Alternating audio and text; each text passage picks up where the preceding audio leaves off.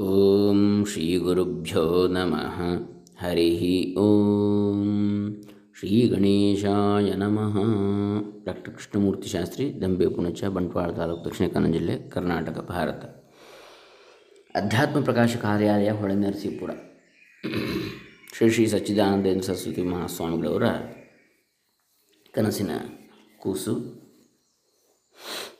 ಈ ಪ್ರಕಾಶನದಿಂದ ಪ್ರಕಾಶಿತವಾಗಿರತಕ್ಕಂತಹ ವೇದಾಂತವನ್ನು ಹೊಸದಾಗಿ ಪ್ರವೇಶ ಮಾಡ್ತಾ ಇರತಕ್ಕಂಥವರಿಗೆ ಎನ್ನತಕ್ಕಂತಹ ಹದಿನೇಳು ಕೃತಿಗಳನ್ನು ನಾವು ಈಗಾಗಲೇ ಪ್ರವಚನ ಮಾಲಿಕೆ ರೂಪದಲ್ಲಿ ನೋಡಿದ್ದೇವೆ, ಕೇಳಿದ್ದೇವೆ.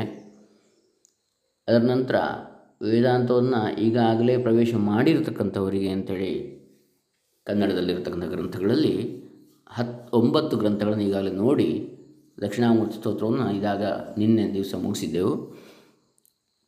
ಇವತ್ತಿನಿಂದ ಈ ಹತ್ತನೆಯ ಕೃತಿ ವೇದಾಂತವನ್ನು ಈಗಾಗಲೇ ಪ್ರವೇಶ ಮಾಡಿರ್ತಕ್ಕಂಥವರಿಗೆ ಅಂತೇಳಿ, ಅನುಭು, ಅನುಭವಗಮ್ಯ ವೇದಾಂತ ಅಂತೇಳಿ. ಶ್ರೀ ಶ್ರೀ ಸಚ್ಚಿದಾನಂದೇಂದ್ರ ಸರಸ್ವತಿ ಮಹಾಸ್ವಾಮಿಗಳವರ ಮೇರು ಕೃತಿ, ಅನುಭವಗಮ್ಯ ವೇದಾಂತ. ಇದನ್ನು ನಾವು ಇವತ್ತು ಆರಂಭ ಮಾಡಲಿಕ್ಕಿದ್ದೇವೆ. ಪೀಠಿಕೆ.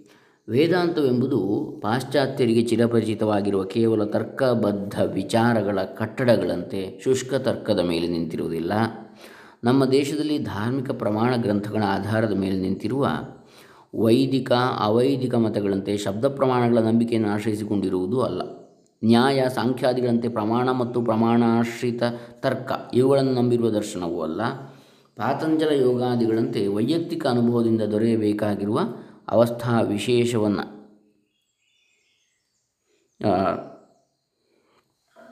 ಅವಲಂಬಿಸಿರುವ ಸಿದ್ಧಾಂತವೂ ಅಲ್ಲ.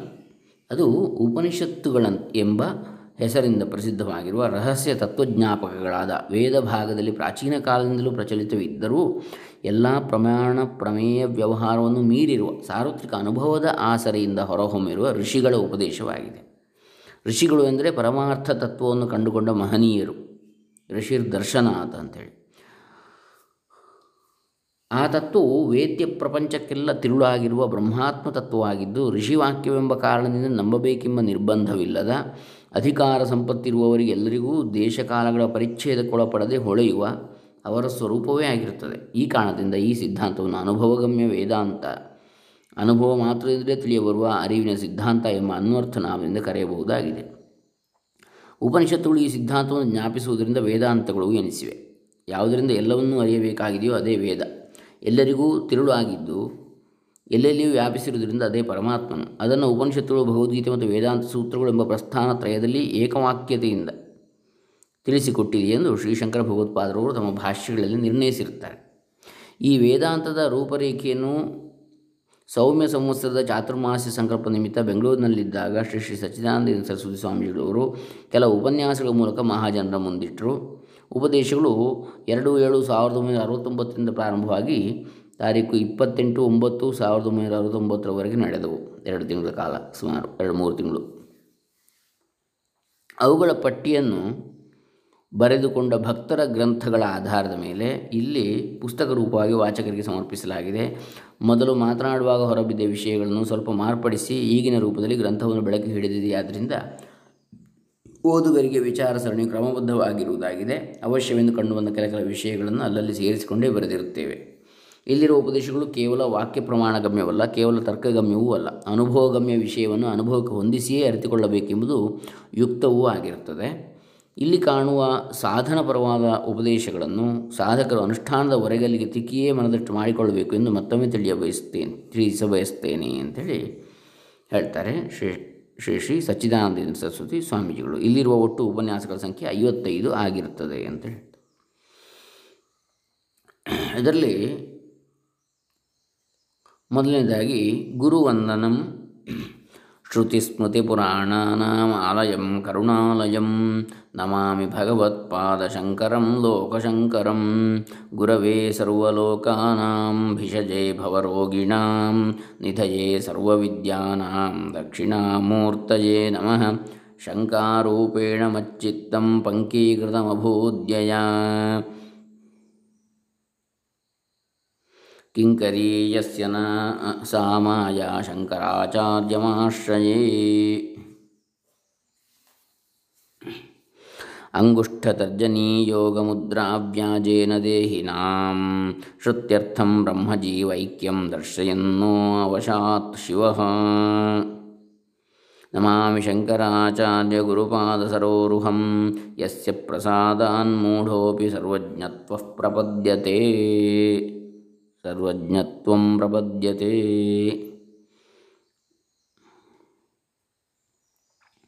ಓಂ ಅನುಭವಗಮ್ಯ ವೇದಾಂತ. ಇದರಲ್ಲಿ ಮೊದಲನೇ ಅಧ್ಯಾಯ, ಮಾನವನ ಈಗಿನ ಪರಿಸ್ಥಿತಿ. ಸಾವಿರದ ಒಂಬೈನೂರ ಅರವತ್ತೊಂಬತ್ತನೇ ಇಸ್ವಿ, ಜುಲೈ ತಿಂಗಳ ಮೂವತ್ತನೇ ತಾರೀಕಿನ ದಿನ ಅಂದು ಮಾಡಿರತಕ್ಕಂತಹ ಪ್ರವಚನ. ಶ್ರೀ ಶ್ರೀ ಸಚ್ಚಿದಾನಂದೇಂದ್ರ ಸರಸ್ವತಿ ಮಹಾಸ್ವಾಮಿಗಳವರು, ಹೊಳೆ ನರಸೀಪುರ ಇವರು.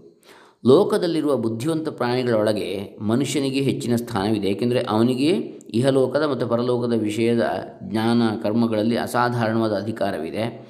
ನಮ್ಮ ದೇಶದಲ್ಲಿ ಅನಾದಿಯಾಗಿರುವ ವೇದದಲ್ಲಿ ಮನುಷ್ಯನಿಗೆ ಕರ್ಮೋಪಾಸನಾ ಜ್ಞಾನಗಳಲ್ಲಿ ಮುಖ್ಯವಾಗಿ ಅಧಿಕಾರವಿದೆ ಎಂದು ಹೇಳಿರುತ್ತದೆ. ಇದರಂತೆ ಬೈಬಲ್, ಕುರಾನ್ ಮುಂತಾದ ಧಾರ್ಮಿಕ ಗ್ರಂಥಗಳಲ್ಲಿಯೂ ಸೃಷ್ಟಿಯಲ್ಲೆಲ್ಲ ಮನುಷ್ಯನಿಗೆ ಹೆಚ್ಚಿನ ಸ್ಥಾನವಿದೆ ಎಂದು ಒತ್ತಿ ಹೇಳಿರುತ್ತದೆ. ಇದು ಮನುಷ್ಯನು ತನ್ನ ಹೆಗ್ಗಳಿಕೆಯನ್ನು ಹೆಮ್ಮೆಯಿಂದ ಕೊಚ್ಚಿಕೊಳ್ಳುವ ಬರಿಯ ವಾಂಗ್ ಮಾತ್ರವೆನ್ನೋ ಹಾಗಿಲ್ಲ, ಮಾತು ಮಾತ್ರ ಅಂತಲ್ಲ. ಏಕೆಂದರೆ ಇದು ಅವನು ಇಡೀ ಪ್ರಪಂಚವನ್ನೇ ತನ್ನ ಪ್ರಯೋಜನಕ್ಕೆ ಬರುವಂತೆ ಬಳಸಿಕೊಳ್ಳುತ್ತಿದ್ದಾನೆ ಎಂಬುದು ಸರ್ವರಿಗೂ ಪ್ರತ್ಯಕ್ಷವಾಗಿರ್ತದೆ. ಪೃಥ್ವಿ, ಅಪ್, ತೇಜಸ್ಸು, ವಾಯು, ಆಕಾಶ ಎಂಬ ಎಂದು ವಿಂಗಡಿಸಿಕೊಂಡಿರುವ ಪಂಚಭೂತಗಳನ್ನು ಅವನು ಈಗ ಮೆಲ್ಲ ಮೆಲ್ಲಗೆ ಸ್ವಾಧೀನಕ್ಕೆ ತೆಗೆದುಕೊಂಡಿರ್ತಾನೆ. ಪೃಥ್ವಿಯನ್ನು ಬಗೆದು ಅದರೊಳಗೆ ದೊರಕುವ ಕಲ್ಲಿದ್ದಲು, ಎಣ್ಣೆ, ಲೋಹಗಳು ಮುಂತಾದವುಗಳನ್ನು ತನ್ನ ಬಳಕೆಗೆ ಇಟ್ಟುಕೊಂಡಿರ್ತಾನೆ. ಚಿನ್ನ, ಬೆಳ್ಳಿಯ ಒಡವೆಗಳು, ಕಬ್ಬಿಣ, ತಾಮ್ರ ಮುಂತಾದ ಲೋಹಗಳ ಪಾತ್ರೆಗಳು, ಇವುಗಳ, ಇವುಗಳು ಅವನ ಜೀವನದ ನಿತ್ಯ ಉಪಕರಣಗಳಾಗಿವೆ. ಈ ಕೆಲಸಕ್ಕೆ ಅವನು ಭೂಗರ್ಭಶಾಸ್ತ್ರವನ್ನು ಏರ್ಪಡಿಸಿಕೊಂಡಿರ್ತಾನೆ. ಭೂಗುಣವನ್ನು ಅರಿತು ತನಗೆ ಬೇಕಾದ ಸಸ್ಯಗಳನ್ನು ಬೆಳೆದುಕೊಂಡು ಆಹಾರಕ್ಕೆ ಉಪಯೋಗಿಸುತ್ತಿದ್ದಾನೆ. ನದಿ, ನದ, ಸರೋವರ ಸಮುದ್ರಾದಿ ಜಲಾಶಯಗಳನ್ನು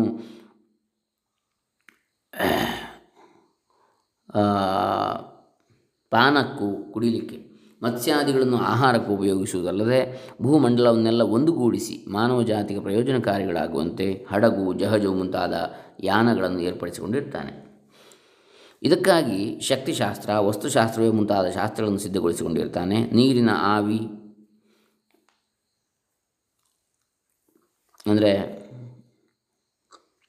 ಸಾಮಾನ್ಯವಾದ ಉಷ್ಣಶಕ್ತಿ ಬೆಳಕು, ಅಯಸ್ಕಾಂತ ಶಕ್ತಿ, ವಿದ್ಯುತ್ ವಿದ್ಯುತ್ ಶಕ್ತಿ ಮುಂತಾದವುಗಳನ್ನು ಉಪಯೋಗಿಸಿಕೊಂಡು ರೈಲು ಹಡಗುಗಳು ಮುಂತಾದ ಯಾನಗಳನ್ನು ತಯಾರಿಸಿಕೊಂಡಿರ್ತಾನೆ. ವನಸ್ಪತಿ ಶಾಸ್ತ್ರದಂತೆ ಪ್ರಾಣಿಶಾಸ್ತ್ರವನ್ನು ಉಪಯೋಗಿಸಿಕೊಂಡು ಹಲವು ಪ್ರಾಣಿಗಳನ್ನು ಸಾಕಿ ತನ್ನ ಉಪಭೋಗ ಸಾಮಗ್ರಿಯಾಗಿ ಮಾಡಿಕೊಂಡಿರ್ತಾನೆ. ವಾಯು ವಿಮಾನಗಳನ್ನು ಬಳಸಿಕೊಂಡು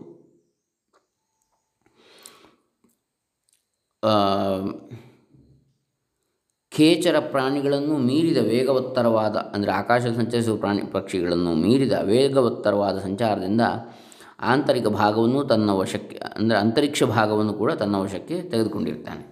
ಇತ್ತೀಚೆಗೆ ವಾಯುಮಂಡಲವನ್ನು ಮೀರಿ ಬಹಿರಾಕಾಶದಲ್ಲಿ ಸಂಚರಿಸಲಿಕ್ಕೆ ಮೊದಲು ಮಾಡಿರ್ತಾನೆ. ಭೂಮಿಯ ಸುತ್ತಲೂ ತಿರುಗುವ ಚಂದ್ರಾದಿ ಗ್ರಹಗಳನ್ನು ಅನುಕರಣ ಮಾಡಿರುವುದಲ್ಲದೆ, ಇತ್ತೀಚೆಗೆ ಚಂದ್ರಗ್ರಹವನ್ನೇ ಮುಟ್ಟಿರ್ತಾನೆ. ಚಂದ್ರ ಪ್ರದೇಶದಲ್ಲಿ ಇಳಿದು ನಮ್ಮ ದೇಶದ ಕೆಲವು ವಿಗ್ರಹಗಳನ್ನು ಅಲ್ಲಿಟ್ಟು ಭೂಲೋಕದವರಿಗೆ ತಾನು ಚಂದ್ರಗ್ರಹವನ್ನು ಮುಟ್ಟಿದರೆ ಗುರುತಾಗಿ ದೂರಧ್ವನಿ ಯಂತ್ರದಿಂದ ಇಲ್ಲಿಯವರೊಡನೆ ಸಂಭಾಷಣೆ ಮಾಡಿರುವುದಲ್ಲದೆ ಚಂದ್ರಗ್ರಹದಿಂದ ಸ್ವಲ್ಪ ಮೃತ್ತಿಕೆಯನ್ನು ಇಲ್ಲಿಗೆ ತಂದು ತೋರಿಸಿರ್ತಾನೆ ಮಣ್ಣನ್ನು.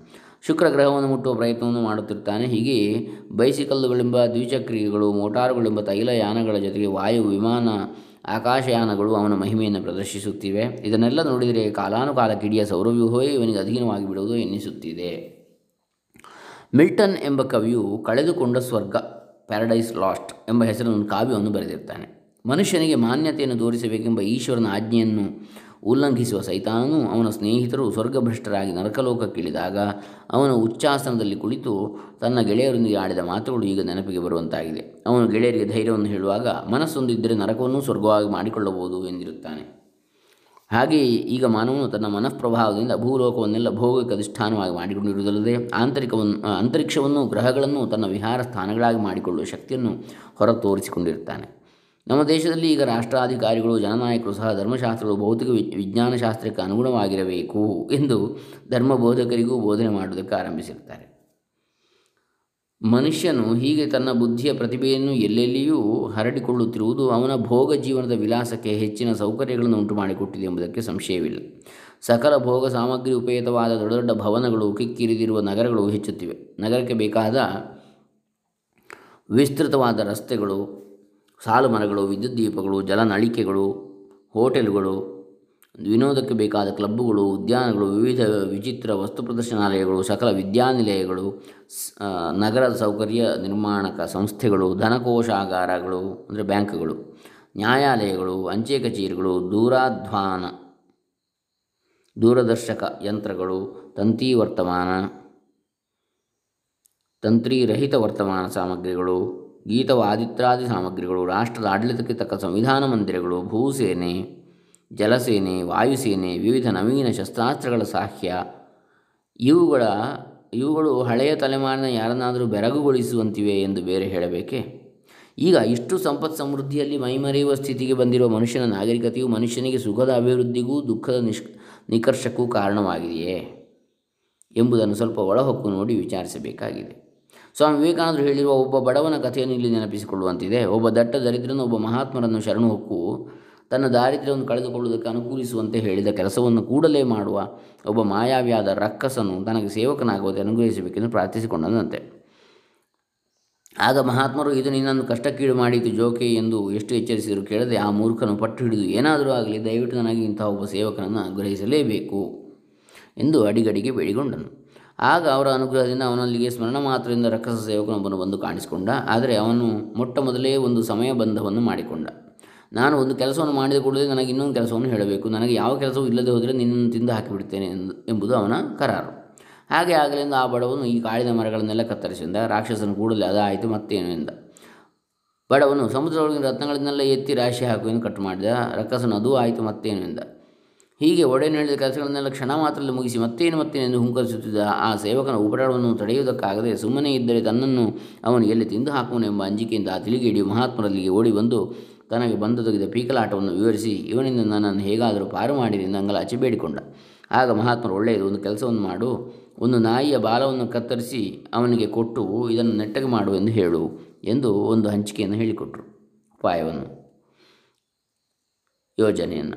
ರಕ್ಕಸನು ಆ ಬಾಲವನ್ನು ಎಷ್ಟೆಷ್ಟು ನೀವಿ ನೆಟ್ಟಗೆ ಮಾಡಿದರೂ ಅದು ಮತ್ತೆ ಡೊಂಕಾಗಿಯೇ ಉಳಿಯುತ್ತಿತ್ತು. ಕೊನೆಗೆ ಅವನು ಬೇಸತ್ತು, ನನಗೆ ಈ ಕೆಲಸವನ್ನು ತಪ್ಪಿಸಿರಿ, ನಿಮಗೆ ಯಾವ ತೊಂದರೆಯನ್ನು ಮಾಡದೆ ಈಗ ಇದ್ದದ್ದನ್ನು ಹಾಗೇ ಬಿಟ್ಟು. ಅದೇ ಸ್ಥಿತಿಯಲ್ಲಿ ನಿಮಗೆ ಉಳಿದುಕೊಳ್ಳುವಂತೆ ಎಲ್ಲ ನಾನು ಮಾಡಿಕೊಟ್ಟದನ್ನು ನಾನು ಹೊರಟು ಹೋಗ್ತೇನೆ ಅಂತೇಳಿ ಬೇಡಿಕೊಂಡಂತೆ. ಈಗ ನಮ್ಮ ನಾಗರಿಕತೆಯು ನಿರ್ಮಾಣ ಮಾಡಿರುವ ಯಂತ್ರಗಳು ಅಂಥ ರಕ್ಕಸರಾಗಿವೆ. ಅವುಗಳು ಎಂಥ ಗಡುಚಾದ ಕೆಲಸವನ್ನು ಕೂಡ ಸುಲಭವಾಗಿ ಸ್ವಲ್ಪ ಹೊತ್ತಿನಲ್ಲಿ ಮಾಡಿಬಿಡ್ತವೆ. ಭತ್ತವನ್ನು ಕುಟ್ಟುವ ಯಂತ್ರಗಳು, ಎಣ್ಣೆ ತೆಗೆಯುವ ಯಂತ್ರಗಳು, ಭೂಮಿಯನ್ನು ಬಗೆಯುವ ಯಂತ್ರಗಳು, ಬಟ್ಟೆಯನ್ನು ನೇಯುವ ಯಂತ್ರಗಳು, ಪ್ರಯಾಣಕ್ಕೆ ನೆರವಾಗಿರುವ ಯಂತ್ರಗಳು, ಭಾರವನ್ನು ಹೊರುವ ಯಂತ್ರಗಳು, ಲೆಕ್ಕವನ್ನು ಮಾಡುವ ಯಂತ್ರಗಳು, ಒಂದು ಭಾಷೆಯನ್ನು ಮತ್ತೊಂದು ಭಾಷೆಗೆ ಅನುವಾದ ಮಾಡುವ ಯಂತ್ರಗಳು, ದೂರದರ್ಶಕ ಯಂತ್ರಗಳು, ದೂರಧ್ವನಿ ವಾಹಕ ಯಂತ್ರಗಳು ಇತ್ಯಾದಿ ಇತ್ಯಾದಿ. ಅದರ ಆದರೆ ಇವುಗಳಿಂದ ಎಷ್ಟೆಷ್ಟು ಸೌಕರ್ಯಗಳು ನಮಗೆ ಹೆಚ್ಚಿರುವೋ ಅಷ್ಟಷ್ಟು ನಮ್ಮ ಕಷ್ಟ ಪರಂಪರೆಗಳು ಬೇರೊಂದು ರೂಪವನ್ನು ತಾಳಿಕೊಂಡು ನಮ್ಮ ಎದುರಿಗೆ ನಿಲ್ಲುತ್ತಿವೆ. ಅಷ್ಟಷ್ಟು ನಮ್ಮ ಆಶೋತ್ತರಗಳು ಹೆಚ್ಚುತ್ತಿವೆ. ಧನದ ಆಶೆ, ಅಧಿಕಾರದ ಆಶೆ, ಜನರನ್ನು ಸ್ವಾಧೀನಕ್ಕೆ ತೆಗೆದುಕೊಳ್ಳಬೇಕೆಂಬ ಆಶೆ. ಇವೇ ಮುಂತಾದ ಆಶೆಗಳು ಈಗ ಲೆಕ್ಕವಿಲ್ಲದಷ್ಟಾಗಿವೆ. ರೈಲು ಕಳ್ಳರು, ಹಡಗಿನ ಕಳ್ಳರು, ಲಾರಿಗಳನ್ನು, ಮೋಟಾರ್ಗಳನ್ನು, ದಾರಿಯಲ್ಲಿ ಅಡ್ಡ ಹಾಕಿ ಪ್ರಯಾಣಿಕರಲ್ಲಿರುವ ದನಕನಕಾದಿಗಳನ್ನು ಸುಲಿಗೆ ಮಾಡುವ ದರೋಡೆಕೋರರು ಇಂಥವರು ದಿನ ದಿನಕ್ಕೂ ಹೆಚ್ಚಾಗುತ್ತಿದ್ದಾರೆ.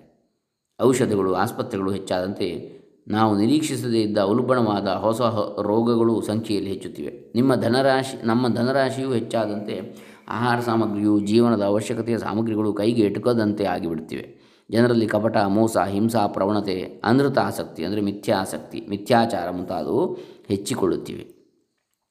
ವ್ಯಕ್ತಿಗಳೇ ಅಲ್ಲದೆ ಜನಾಂಗಗಳು, ವಿವಿಧ ರಾಷ್ಟ್ರಗಳ, ನಾಯಕರು ಸ್ಪರ್ಧೆಯಿಂದ ಭೂಮಿಯೆಲ್ಲವೂ ತಮಗೆ ವಶವಾಗಿರಬೇಕೆಂದು ಹವಣಿಸುತ್ತಿದ್ದಾರೆ. ನಮ್ಮ ದೇಶಕ್ಕೆ ಪಠಾಣರು, ಮೊಘಲರು, ಡಚ್ಚರು ಪೋರ್ಚುಗೀಸರು, ಫ್ರೆಂಚರು, ಇಂಗ್ಲೀಷರು ಮುಂತಾಗಿ ಹಲವು ದೇಶಾಂತರ ಜನಾಂಗದವರು ದಂಡೆತ್ತಿ ಬಂದು ನಮ್ಮ ದೇಶದ ಧನವನ್ನು ಸಂಪತ್ತನ್ನು ದೋಚಿಕೊಂಡು ಹೋದದ್ದಲ್ಲದೆ ನಮ್ಮ ಸಂಸ್ಕೃತಿಯನ್ನು ಹಾಳು ಮಾಡಿಬಿಟ್ಟಿರ್ತಾರೆ.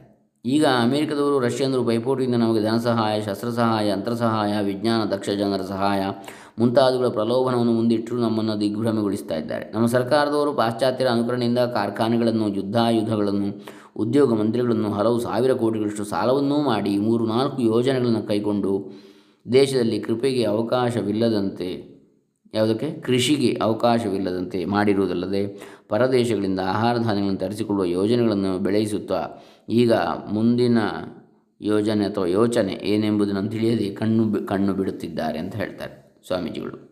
ನಮ್ಮ ಹದಿನೆಂಟು ಪುರಾಣಗಳಲ್ಲಿ ಅಲ್ಲಲ್ಲಿ ಭವಿಷ್ಯದ ವೃತ್ತವನ್ನು ವರ್ಣಿಸಿರುವರು, ಆದರೆ ಆ ಪುರಾಣಕರ್ತರಿಗೂ ಹೊಳೆಯದಷ್ಟು ಹೀನ ಸ್ಥಿತಿಗೆ ಈಗಿನ ನಮ್ಮ ದೇಶ ಇಳಿದು ಬಿಟ್ಟಿದೆ.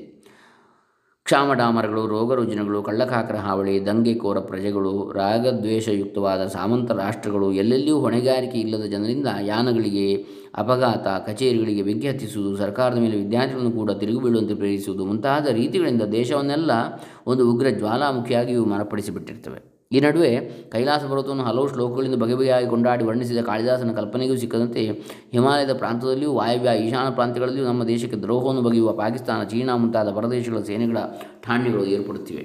ರಷ್ಯನ್ನರು, ಅಮೆರಿಕನ್ನರು ನಮಗೆ ಹೇಗೋ ಹಾಗೆ ನಮ್ಮ ಶತ್ರುಗಳಿಗೂ ಯುದ್ಧ ಸಾಮಗ್ರಿಗಳನ್ನು ಒದಗಿಸಿಕೊಟ್ಟು ಎರಡು ನಾಯಿಗಳನ್ನು ಒಂದರ ಮೇಲೊಂದು ಚೂ ಬಿಡುವ ತುಂಟರಂತೆ ನಮ್ಮ ಪರಸ್ಪರ ದ್ವೇಷದ ಉದ್ವೇಗಕ್ಕೆ ಉತ್ತೇಜನವನ್ನು ಕೊಡುತ್ತಿದ್ದಾರೆ. ನಮಗೆ ದೊಡ್ಡ ಗಂಡಾಂತರವು ಸನ್ನಿಹಿತವಾಗಿರುತ್ತದೆ. ಸುತ್ತಲೂ ಶತ್ರುಗಳು ಆವರಿಸಿಕೊಳ್ಳುತ್ತಿದ್ದಾರೆ. ಒಳಗೆ ಅಂತಃಕಲಗಳು ಹೆಚ್ಚುತ್ತಿವೆ. ಅಂತಃಕಲಹಗಳು ದೇಶದಲ್ಲಿ ಒಡಕುಂಟಾಗಿದೆ. ನ ಜಾತು ಕಾಮ ಕಾಮಾನ ಓವೋಗೇನ ಶಾಮ್ಯತಿ ಹವಿಷ ಕೃಷ್ಣವರ್ತ್ನೇವ ಭೂಯ ಏವಾಭಿವರ್ಧತೆ ಎನ್ನತಕ್ಕಂತಹ ಮಹಾಭಾರತ ಯಯಾತಿಯ ಮಾತು, ಅನುಭವದ ಮಾತು. ಇಚ್ಛಿತ ವಿಷಯಗಳ ಉಪಭೋಗದಿಂದ ಎಂದಿಗೂ ಕಾಮವು ಶಾಂತವಾಗಲಾರದು. ಬೆಂಕಿಗೆ ತುಪ್ಪದ ಹೋಮವನ್ನು ಮಾಡಿದರೆ ಅದು ಮತ್ತು ಭುಗೆ ಎನ್ನುವುದೋ ಹೇಗೆಯೋ ಹಾಗೆ ಭೋಗದಿಂದ ಕಾಮವು ಮತ್ತು ಹೆಚ್ಚುವುದು ಎಂಬ ಈ ಮಾತು ಈಗ ಮಿಕ್ಕ ದೇಶಗಳಂತೆ ನಮ್ಮ ದೇಶಗಳಲ್ಲಿ, ನಮ್ಮ ದೇಶದಲ್ಲಿಯೂ ನಿದರ್ಶನಗಳನ್ನು ತೋರಿಸುತ್ತಾ ಇದೆ ಉದಾಹರಣೆಯನ್ನು. ಪೂರ್ವಜರಾದ ಋಷಿಗಳು ಅಲಂಕರಿಸಿರುವ ವೇದಗಳು, ಶಾಸ್ತ್ರಗಳು ಇನ್ನೂ ಜೀವಂತವಾಗಿವೆ. ಆದರೂ ನಾವು ಎಂಥ ಹಳೆ ಕಾಲದ ಜನರು ನೀವು? ಭೌತಿಕ ವಿಜ್ಞಾನ ಶಾಸ್ತ್ರದ ಮಹಿಮೆ ಎದುರಿಗೆ ಇದ್ದರೂ ಕಣ್ಣಿಗೆ ಕಾಣದ ಕುರುಡರಂತೆ ವರ್ತಿಸುತ್ತಿರುವರಲ್ಲ ಎಂದು ಜನರಿಗೆ ಬೋಧೆಯನ್ನು ಮಾಡುತ್ತಿರುವೆವು.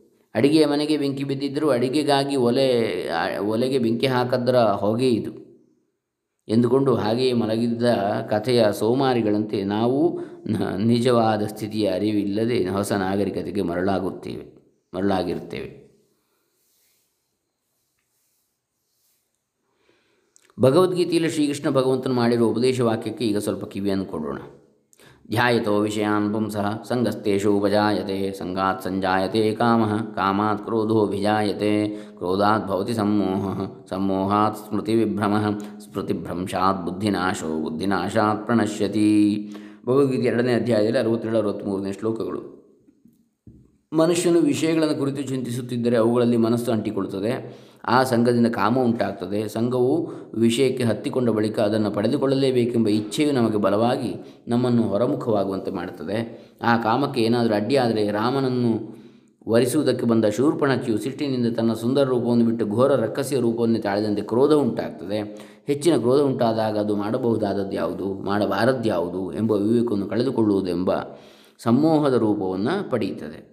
ಕ್ರುದ್ಧನಾದವನು ಏನೂ ತೋಚದೆ ಗುರುಗಳನ್ನೂ ತೆಗೊಳ್ಳುವುದಕ್ಕೆ ಮೊದಲು ಮಾಡ್ತಾನೆ. ಆ ಸಮೂಹದಿಂದ ಸ್ಮೃತಿ ಉಂಟಾಗಬೇಕಾದ ಸಂದರ್ಭದಲ್ಲಿಯೂ ನಾನು ಇದನ್ನಲ್ಲವೇ ಮಾಡಬೇಕು ಎಂಬ ನೆನಪು ಕೂಡ ಹುಟ್ಟದೆ ಹೋಗ್ತದೆ. ಸ್ಮೃತಿ ಭ್ರಂಶದಿಂದ ಇದು ಕಾರ್ಯ, ಇದು ಅಕಾರ್ಯ ಎಂಬುದನ್ನು ವಿಂಗಡಿಸಿ ನಿಶ್ಚಯಿಸುವುದಕ್ಕೆ ಬೇಕಾದ ಬುದ್ಧಿಯೂ ನಾಶವಾಗಿಬಿಡುತ್ತದೆ ಹೀಗಾಗಿ ವಿಷಯ ಚಿಂತನೆಯು ಪರಂಪರೆಯಿಂದ ಪುರುಷಾರ್ಥದಿಂದಲೇ ಮನುಷ್ಯನು ಚ್ಯುತನಾಗುವಂತೆ ಮಾಡಿಬಿಡುತ್ತದೆ.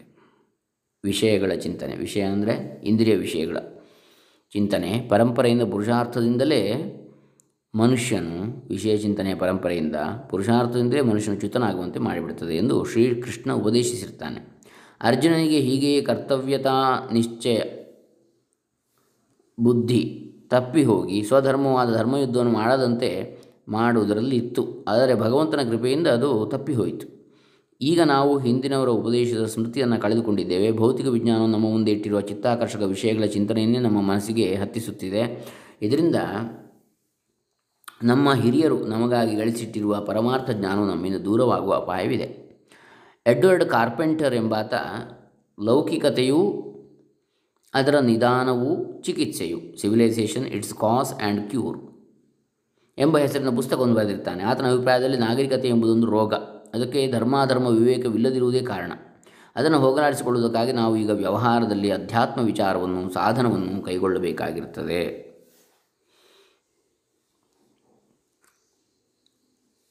ಇದು ಒಂದನೆಯ ಅಧ್ಯಾಯ. ಇನ್ನು ಎರಡನೇ ಅಧ್ಯಾಯವನ್ನು ನಾವು ನಾಳೆ ದಿವಸ ಮುಂದುವರಿಸೋಣ. ಎರಡನೇ ಅಧ್ಯಾಯ, ಲೌಕಿಕ ದೃಷ್ಟಿಯು ಶಾಸ್ತ್ರದೃಷ್ಟಿಯು ಅಂಥೇಳಿ. ಹರೇ ರಾಮ, ಶ್ರೀ ಸಚ್ಚಿದಾನಂದ ಅರ್ಪಿತಮಸ್ತು, ಲೋಕಾ ಸಮಸ್ತ ಭವಂತು, ಓಂ ತತ್ಸತ್.